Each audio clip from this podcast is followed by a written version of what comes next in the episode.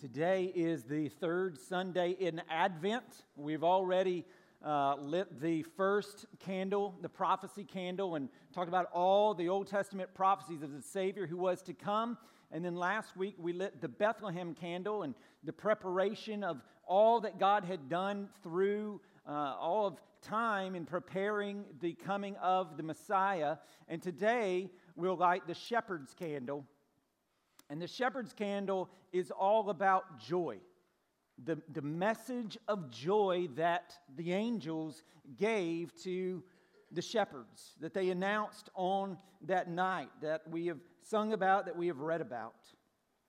And so we're going to be going through that passage uh, that I just read through both this week and next week. This week, focusing on the shepherds. Next week, on the fourth candle of Advent, focusing on the angels. So we'll be in this passage for the next two weeks. And so if you have a Bible, grab it and make your way to that passage. If you don't have a Bible with you, there's a black one around you, and we're going to be on page 856 and those that are around you. While you're finding that, I have a confession to make to you. Uh, and it is that uh, when I was a kid, I thought my parents lied to me about many things.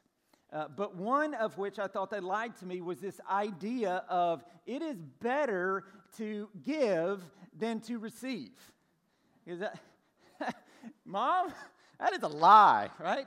That's the way I felt. I, I don't want to give toys. I want to get toys. I don't want to give my money. I want, I want to get money. I wanted those things to be given to me. But as I've aged and now I'm an adult with kids of my own, I see, like with many things with my parents that I thought were lies, that they were right. And that there is now for me more joy in giving things than in getting them. Now, the, the old man is still alive, the flesh is still there. I still like to get, right?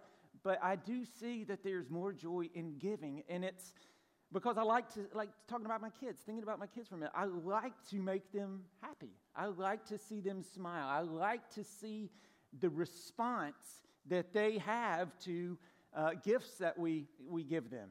And so, over the years, whether it's birthdays or Christmas or whatever, the responses that they have given I mean, I've seen them scream, squeal, you know, uh, jump up and, and down, clapping. I've seen one literally fall on the ground, legs in the air, arms in the air, just flailing in sheer excitement about what uh, we have given to them.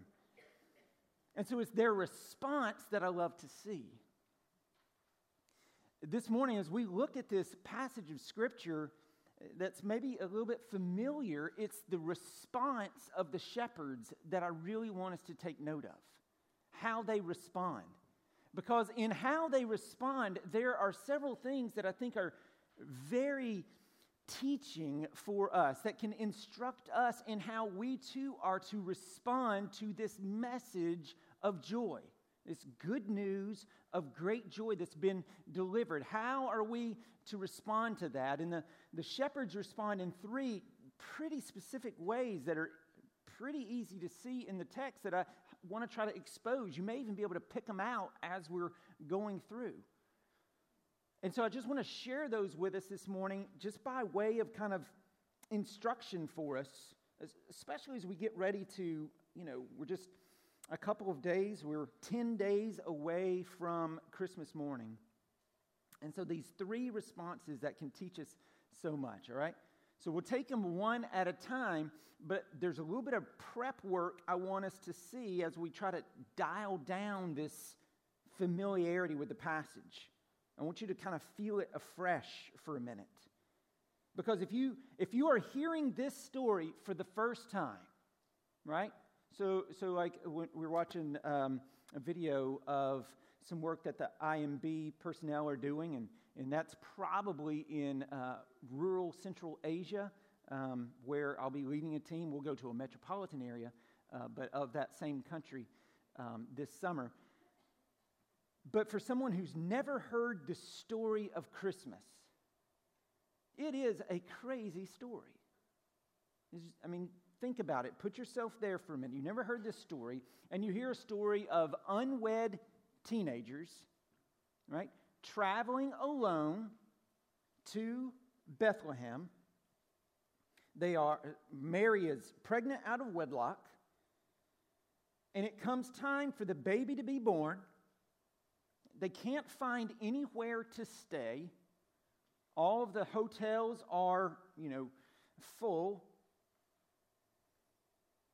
So they can find nowhere to stay, so they wind up staying in a stable, right? And so if we want to bring that into modern terms, like stable is where the, the your, your animals of transportation live, right? So bringing that into modern day, where the Savior of the world is born is basically the parking garage behind the Marriott. This is where, the, this is where the, your mode of transportation stays. And so it is a crazy, crazy story. And then on top of that, what day is Jesus born on? Like, not, we can debate like the date, but what's going on? What day is he born on?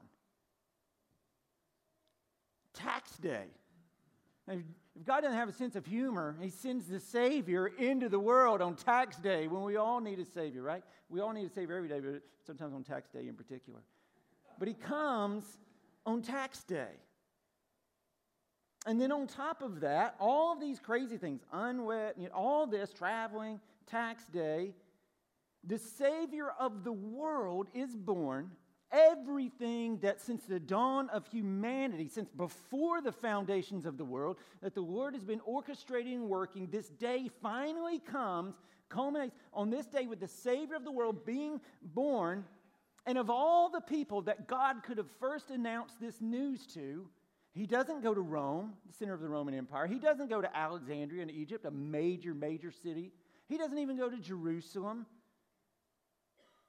he goes to a field outside of Bethlehem to a bunch of save, to a bunch of shepherds in a field that where very likely David wrote Psalm 23 and many of his other psalms in those very same fields. And he comes to a bunch of mangy shepherds keeping watch over their flocks by night guys that by this time in history are largely scorned, outcast, ridiculed. It's who he goes to. And as you read through the Bible, and even as we talked a little bit last week, this is just vintage Yahweh. This is just how he works. This is what he does. He comes to the lowly, he comes to the despised, he comes to the rejected and to the ordinary. Last night, the uh, elders and, and, their spouses gathered at Jeff Williams' house uh, for just kind of an elders' party. And as we were playing, playing in that, we were like reading these cards. Jeff was asking these questions, and you were talking about memories. I learned more about those guys. It's some things I, I mean, crazy things, never knew about them, but learned more about them in that bit of time than, than we have in, in a couple of years of knowing one another. But in the background uh, during that whole time, on, the TV was just kind of scrolling, it was turned down. But the old school claymation Rudolph came on, uh, and we were kind of watching that. And, and as we were sitting there, it made me think a little bit about the island of misfit toys. That's us. Like, that's the church. That's who God has love for. Not those who are self righteous and think they have it all together, but those who know they don't, who know they need a Savior. The island of misfit toys. That's us. And that is who God works through. As one guy put it, the church mostly advances along the winding path of the ordinary and the outcasts, the misfits and the forgotten. I mean, this is one of the things that the Nativity should just show us because when you look at a Nativity scene, particularly like what's been described here in this section in chapter 2, who, who all is there? You have Mary, teenage little girl. You have Joseph. Nothing really noteworthy about Joseph. They're in Bethlehem. Insignificant in a lot of ways. Talked about Micah 5, it's the smallest right, of clans, not even big enough to be called a clan. And you have some shepherds, just very ordinary people, which should be super encouraging to us because it is the ordinary that God works through. And the whole Nativity shows us something wonderfully ordinary, except for Jesus, who is the extraordinary friend of ordinary sinners like each of us. And so that's the picture. That's what's going on. That's the background. It's tax night. The shepherds around Beth- Bethlehem are, are they're just waiting for dawn to come. They're waiting for the sun to come up when something happens that's even brighter than the sun. And so if you have your Bible open, look at verse 9 with me again. We'll start in 8. And in the same region, there were shepherds out in the field keeping watch over their flock by night. And an angel of the Lord appeared to them, and the glory of the Lord shone around them, and they were, King James, sore with fear. They were filled with great fear. This is what always happens when angels show up in the Bible. People are terrified. So the first thing out of their mouth, and the angel said to them, Fear not. For behold, I bring you good news of great joy that will be for all the people. And so this is a global announcement on one hand. I want you to see that it is for all the people. This message is to go to all the people. But also, watch this. Look at verse 11. For unto you is born this day in the city of David a Savior who is Christ the Lord. For unto you, like the shepherds, yes, but you. Uh, this is personal. Don't, don't let it slip by when you read this. And you've heard Linus announce it so many times on, you know, Charlie Brown. You've read this so many times, but don't let it slip by you. That unto you, and you, and you, you and you and you and you and you and you and you unto you. You. The Savior has been born. Knowing all your issues, knowing all your problems, knowing all your real motivations, all your thoughts, all your sin, knowing all of that, God in His grace worked such that unto you was born that day in the city of David a Savior who is Christ the Lord. For you. And that truth, that glorious truth, emphasizes both the bad news of Christmas and the good news of Christmas. See, the bad news that Christmas announces on like, you know, high definition is that we are so sinful that there is no other way that we could be saved than for God to incarnate, become a man, take on flesh, and live the life that we haven't lived die the death that we deserve to die, and then rise again in victory over sin and death. That's the bad news of Christmas. There's no other way. And it, it tells us that. This is, this is the only way. This is what God had to do. That's the bad news that it tells us about ourselves, that we are deserving of judgment. But the good news is that God wasn't willing to leave us in that state. Instead, he chose to send Jesus on a rescue mission to save us from our sin, from Satan, and even from ourselves. And he didn't do it because of something he saw in you, he did it because of something that was in him. Grace and mercy and kindness and love and so, the bad news of Christmas, we can't skip over it. It's saying, hey, you need a Savior. But the good news of Christmas is that God sent one. He sent his only Son. And this Savior is both the Savior for the world, it's a global thing, world of misfit toys, and individually for each one of us who is just as much a misfit toy as the shepherds are. But let's look at what the shepherds did. All right, let's get into the responses now. I think this teaches us a lot. Because when they announce this good news, the shepherds don't just stand there like a, a bump on the log, they, they do something. Look at, look at verse 15. When the, when the angels went away from them into heaven, the shepherds said to one another, Let us go over to Bethlehem and see this thing that has happened, which the Lord has made known to us.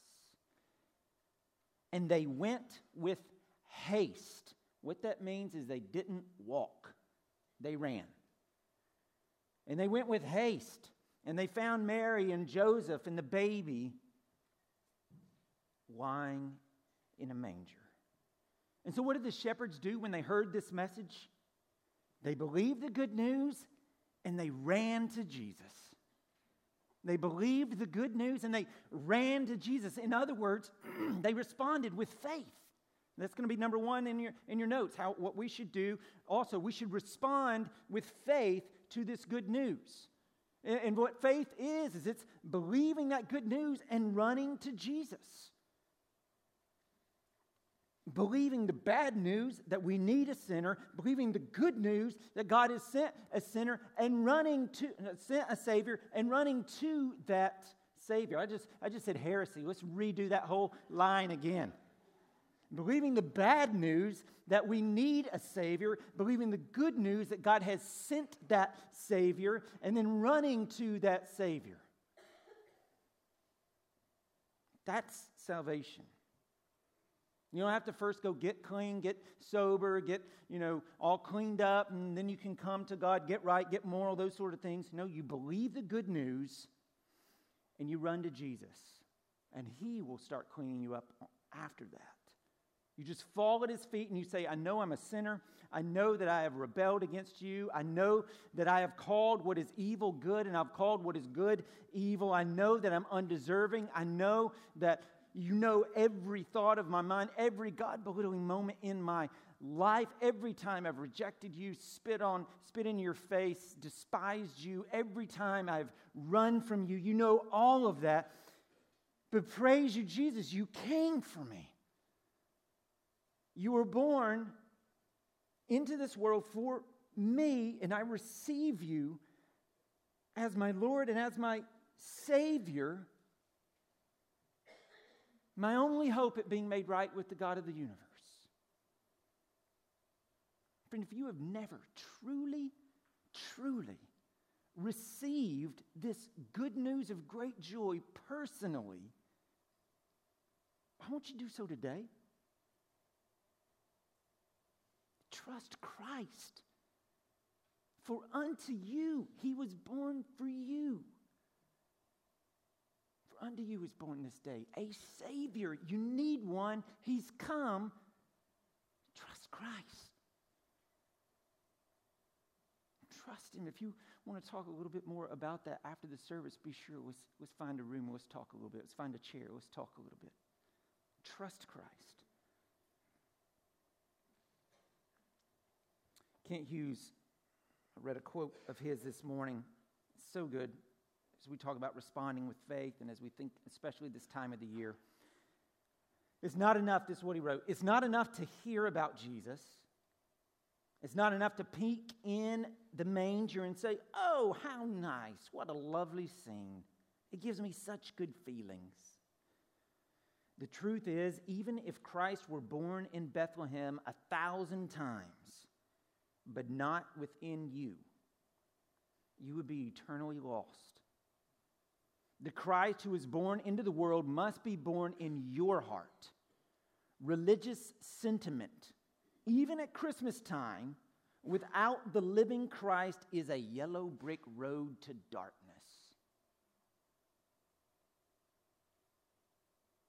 Friends, Jesus, the friend of sinners, has come. Respond with faith. Okay? It's number one. Number two, Respond to the good news with mission. Respond to the good news with mission, with evangelism, with sharing. Look at, look at verse 17. And when they saw it, they made known the saying that had been told them concerning this child. and all who heard it wondered at what the shepherds told them. All right, and so the shepherds here, they, they've heard the message of the angel, angels. They go and they've seen the child, and now overwhelmed at what they've seen and experienced, they go away from there and they tell everyone. Okay, they respond to this good news with faith, and then that faith drives them to respond also with mission. They couldn't keep their mouths shut. They couldn't.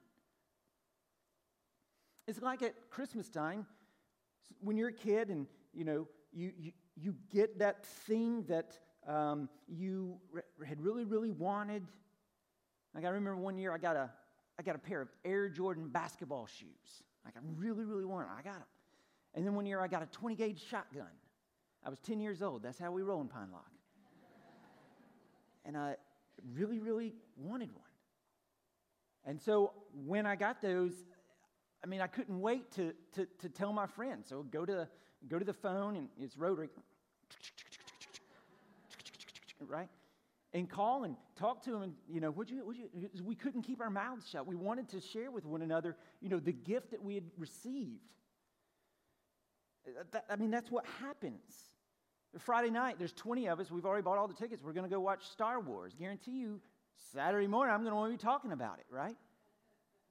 Because I enjoy that. That's what you do with things that you enjoy, what you like, what you value, what you enjoy, you, you talk about those things. You, you put them on Facebook, right? Or on Instagram because you want to share it with other people.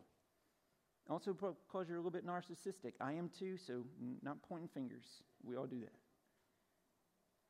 But that's what the shepherds did. Like they had seen this, they wanted other people to know. They wanted people to know about like what they had experienced, about this good news, about what the angels had told them about the Savior. He had come, he had been born. And so they left that place, verse 17, and they made it known. And here's where we need to know a couple of things. They didn't wait until they were trained in how to share the good news. They didn't wait until they felt adequate to, you know, well, uh, uh, how, how do I talk about this? They just went and told people around them about what Jesus had done for them, about what the angels had told them, about the fact that the Savior had been born.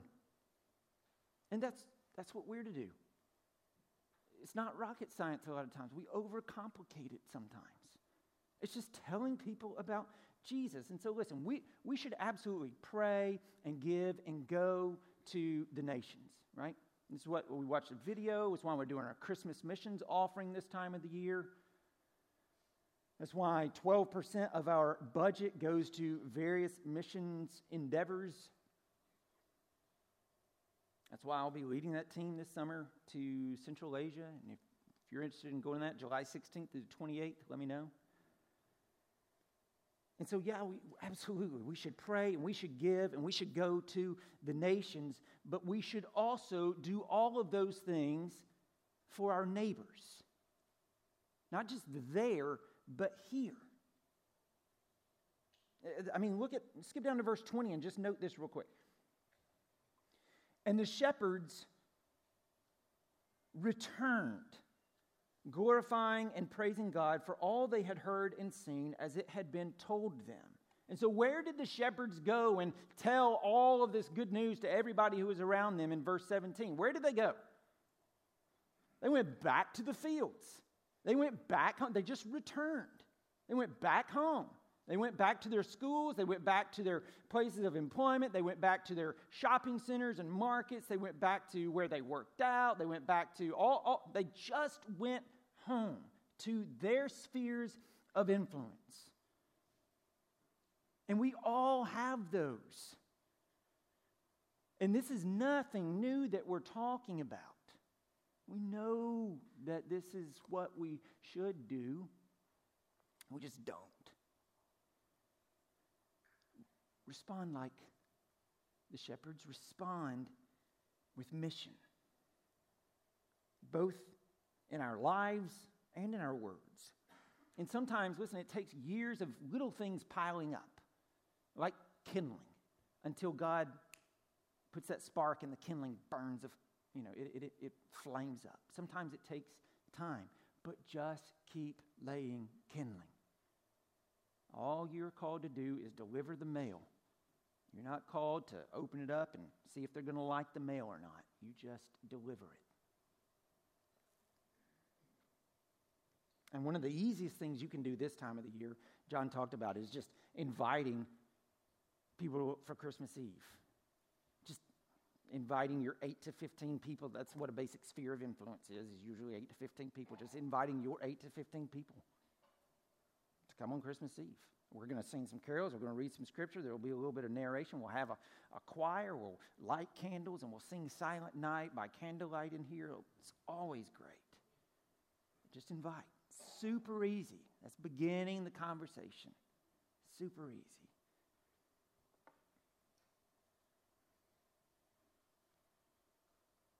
And so let's do that. Let's invite.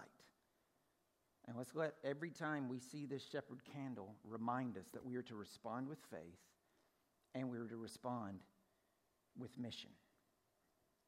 And that, that, that I said we. That's true. That, that is truly we. It's not me. Like, I don't share my faith because I'm a pastor. I share my faith because I'm a Christian. My job as a pastor is something else. My job as a Christian is sharing my faith. Your job as a Christian is to do the same. It is a we. We do this. That's a Christian's job. We go tell it on the mountain, right?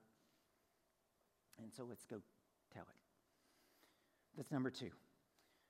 Respond with mission. Now, finally, number three, which is really like a big category that the first two would roll up underneath, but it's, it's this respond to the good news with never ending worship. Respond to the good news with never ending worship. Look at verse 17 again. And when they saw it, they made known the saying that had been told them concerning this child, right? They're telling everybody about it. And all who heard it wondered at what the shepherds told them. Like they're amazed by this message. But Mary treasured up all these things, pondering them in her heart. And the shepherds returned we talked about, glorifying and praising God for all they had heard and seen as it had been told them.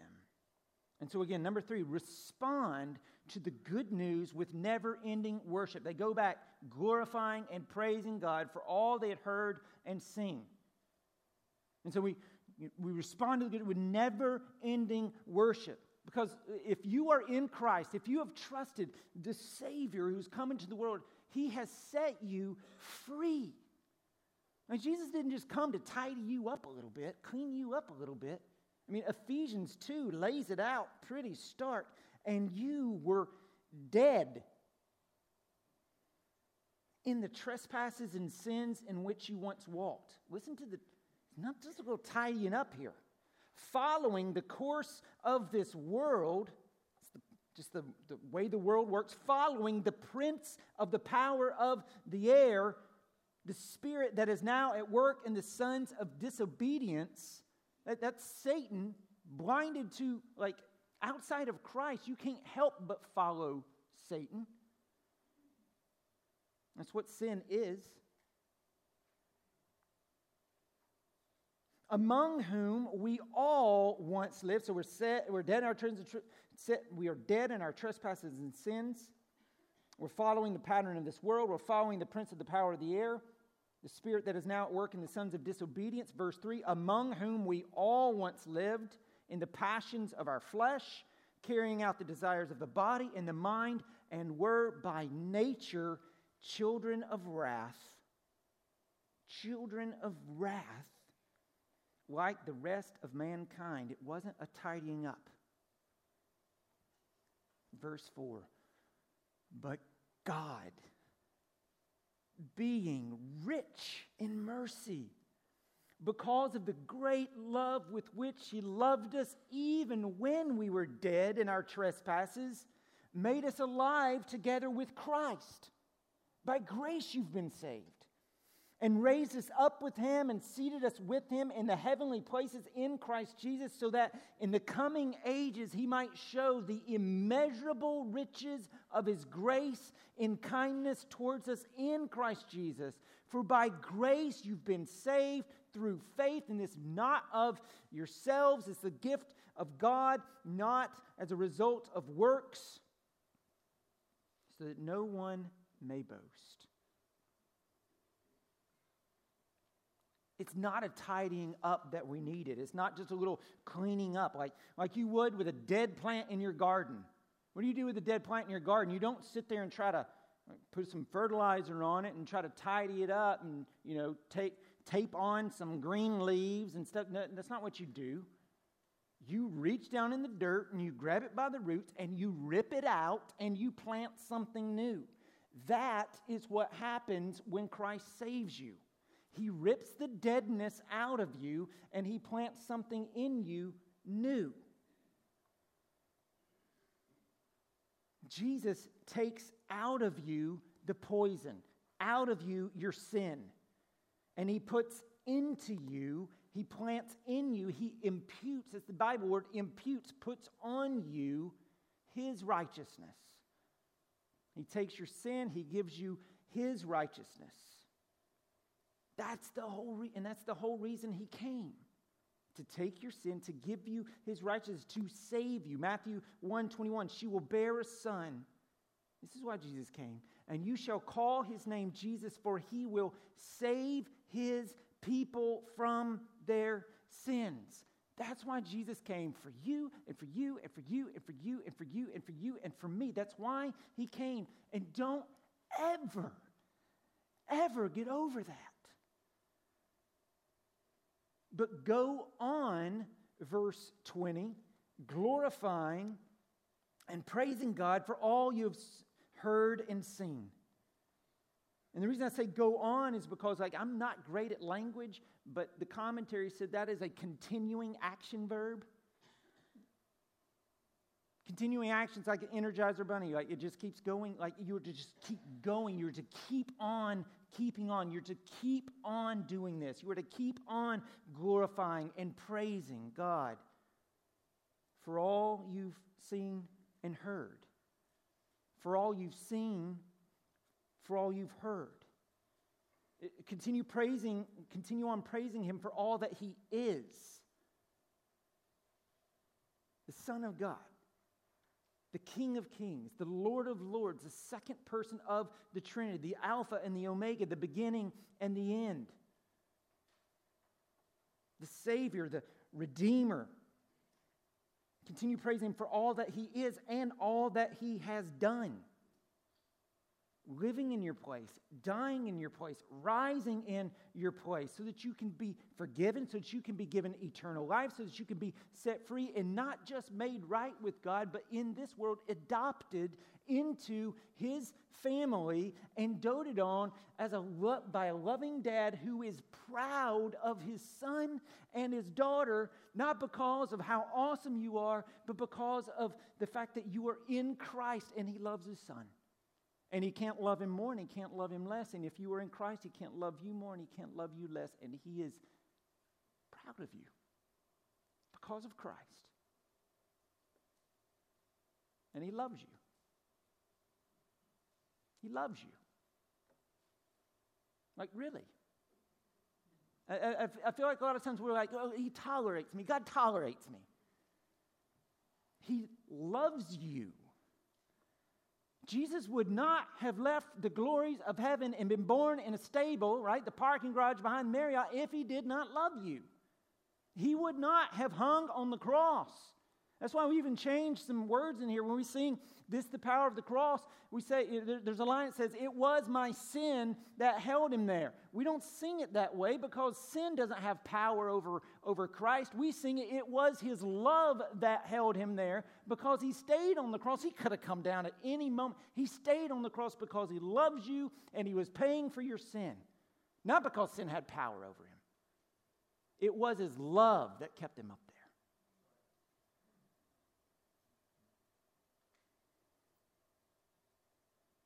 And so we keep praising him for that. He's adopted us, that he loves us, and there's a future promise, right? This is first advent, second advent is coming when he will return, and it's Revelation 21. And I saw a new heaven and a new earth, for the first heaven and the first earth had passed away, and the sea was no more. And I saw the holy city, New Jerusalem, coming down from heaven from God, prepared as a bride, adorned for her husband. And I heard a loud voice from the throne saying, Behold, the dwelling place of God is with man. He will dwell with them, and they will be his people. And God Himself will be with them as their God, and He will wipe away every tear from their eyes, and death shall be no more. Neither shall there be mourning, nor crying, nor pain anymore, for the former things have passed away. And He who was seated on the throne said, Behold, I'm making all things new. Also, He said, Write this down, for these words are trustworthy and true. And He said to me, It is done. I am the Alpha and the Omega the beginning and the end. Your friends, this, this is the culmination of the good news of great joy. It's going to all culminate in the new heavens and the new earth in eternity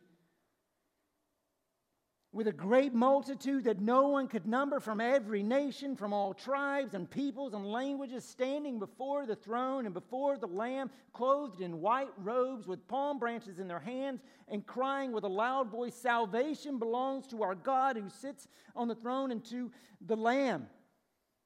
Blessing and glory and wisdom and thanksgiving and honor and power and might be to our God forever and ever. Amen. Friends, Jesus has come. First Advent has happened to rescue you personally. Personally. For unto you has been born this day in the city of David a Savior, who is Christ the Lord. And so may we all take a lesson from the shepherd and respond to this good news with faith and respond to this good news with mission and respond to this good news with never ending worship.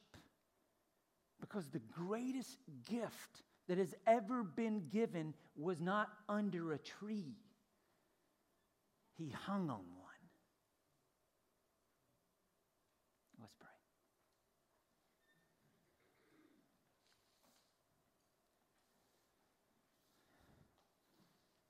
Lord, thank you. Lord, thank you that you are so gracious and merciful,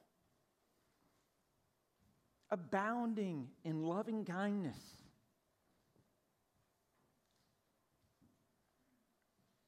Such as you would send your Son into this world, and that Jesus, you would die willingly in our place for our sins as our substitute.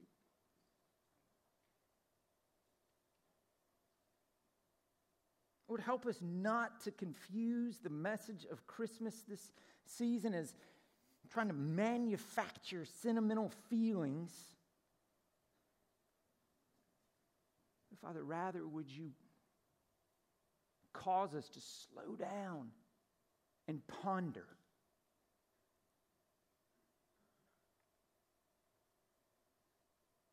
in silent, not able to speak thanksgiving and bewilderment at why? In awe and thanksgiving that you would? Send unto us a Savior.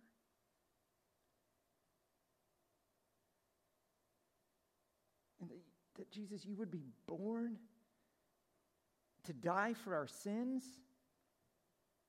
and to forever be Emmanuel, God with us. With us in our trials, with us in our joys. So we praise you, Jesus. We praise you, Father. We praise you, Spirit. Stir in us that we, we may respond to the message of joy like the shepherds. In Christ's name.